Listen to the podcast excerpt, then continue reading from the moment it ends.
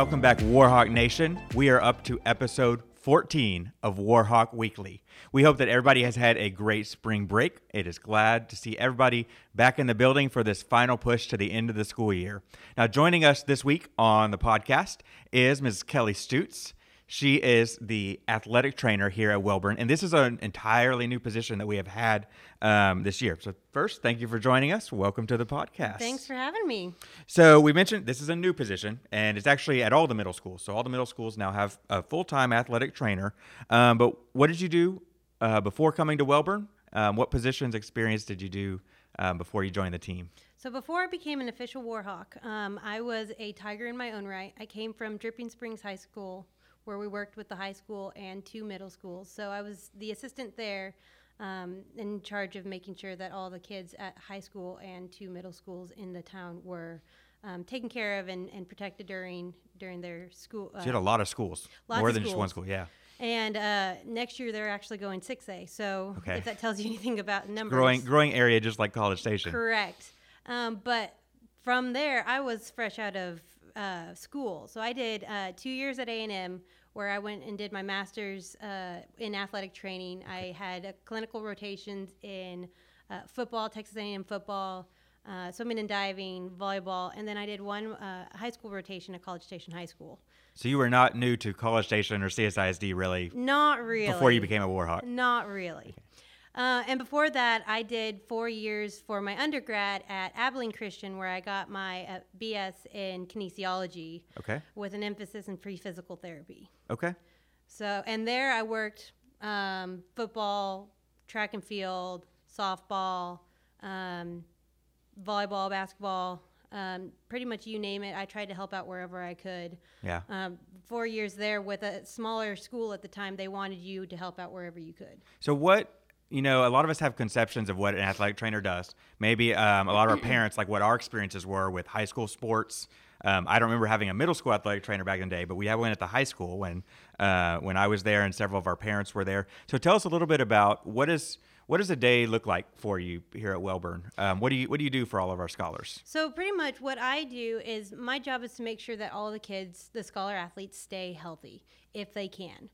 We're in charge of making sure that the facilities are the way that they need to. If there's a hole on a practice field, we need to make sure that the kids run around it. We report it to facility management. They take care of it. We monitor weather. So if it's too cold, we don't go outside. If it's too hot, we have to make sure that they're taking the appropriate breaks. If there's lightning, we can't go outside. So I'm also on that side of making sure that we, as a preventative measure, are nice and taken care of. So a lot of the conditions, not just individual treatment of a scholar athlete. Correct.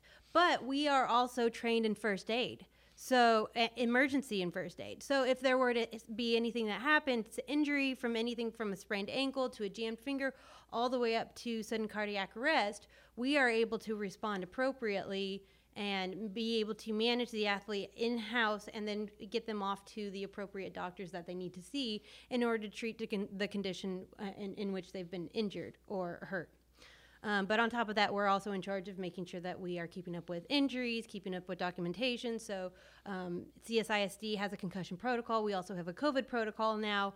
And so making sure that we are on top of all of that and making sure everyone stays healthy along the way. So it's not just about making sure that the kids are protected and preventing them, but we also can take these kids who've been hurt.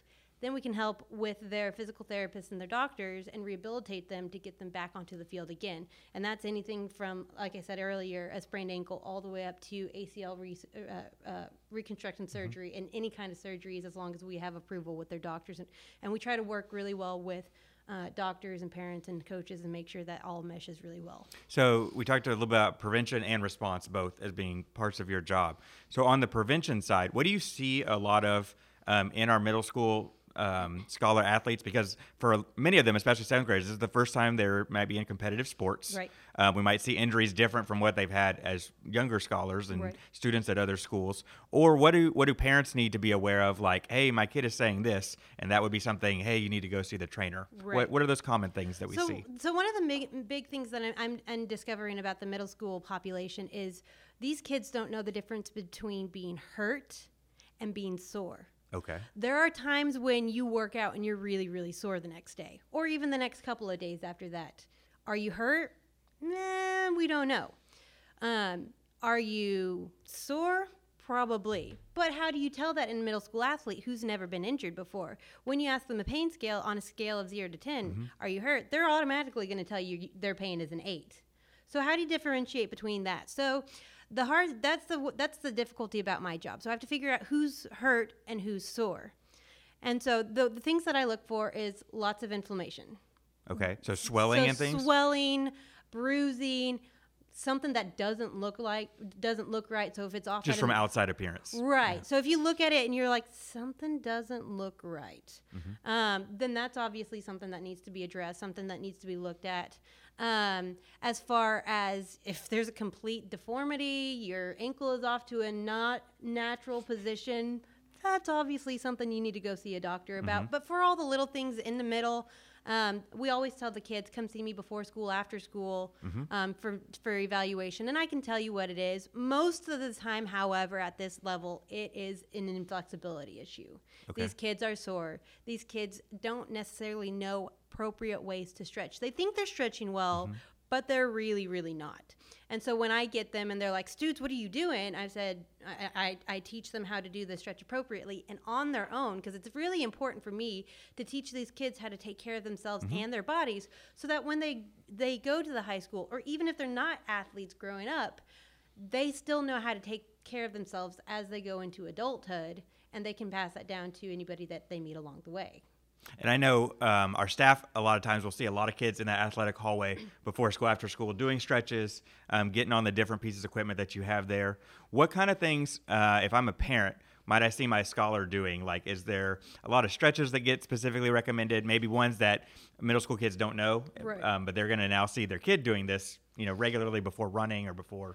A lot of the stretches that I've been giving out right now, especially with track, are lower body. So your hip complex. So you've got to make sure that your hip complex is nice and flexible, so that you're able to take longer strides if you're sprinting, to go faster, to be more explosive. If you're trying to be a jumper, you want to try to get your legs to go longer. I try to explain to the kids that it's like a rubber band. If a rubber band is stretched this far, it's not going to go nearly as far as if it's stretched this far. Mm-hmm. So if we can get those muscles more elastic, you're going to go farther. You're going to be more explosive. You're going to just competitively, naturally compete better.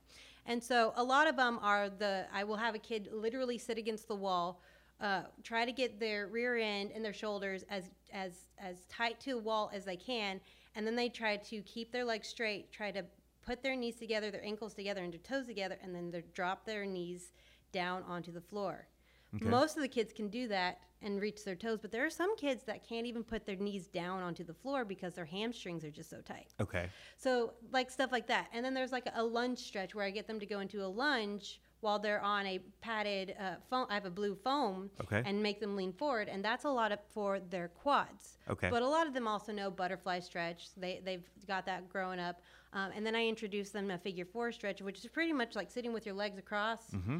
And then leaning forward like if you're in a chair, but if you're on a wall, pulling that knee up. And a lot of them can't do that because they're so tight in the hips, especially girls, because at this age they're growing up. Okay. They're about to get into puberty, and their hips are actually widening, which actually puts more pressure on their hips, which they don't realize. So we've got to also stretch those muscles out as well. So that's a lot of lower body, because we're in track is mm-hmm. the big sport right now. Mm-hmm. If my kid doesn't play track, but maybe they're a football, basketball, volleyball, do we see some of the upper body stuff or different things in the fall? We do a little bit, but not nearly as much as lower body, because that's where the focus is. That's the focus, because that's where you get your lower back injuries. That's where you get the majority of your back injuries at this level. Hamstrings, quad strains, calf strains, all those fun stuff. We do occasionally get shoulders, so putting your arm in a door and stretching the front mm-hmm. of it. If you put your arm behind your back and you kind of chicken wing it, but you put the door frame behind your elbow and kind of push into it so that it pulls your elbow forward, you get that front stretch. But a lot of it is more specific towards what's going on with their shoulder rather than just a generic stretches. Yeah. And we will put a disclaimer on here. This is great to watch on video if you are listening to the audio podcast, because it will make much more sense when you see Coach Stoots demonstrating these. So we'd like to thank you guys for joining us this Wednesday. We're going to hopefully be out with another episode. Remember, we are also now on audio podcasts. So if you have just been watching us on YouTube, you should also be able to find us on Apple iTunes, Apple Music, and wherever else you get your podcasts. We'll see you next week, Warhawk Nation.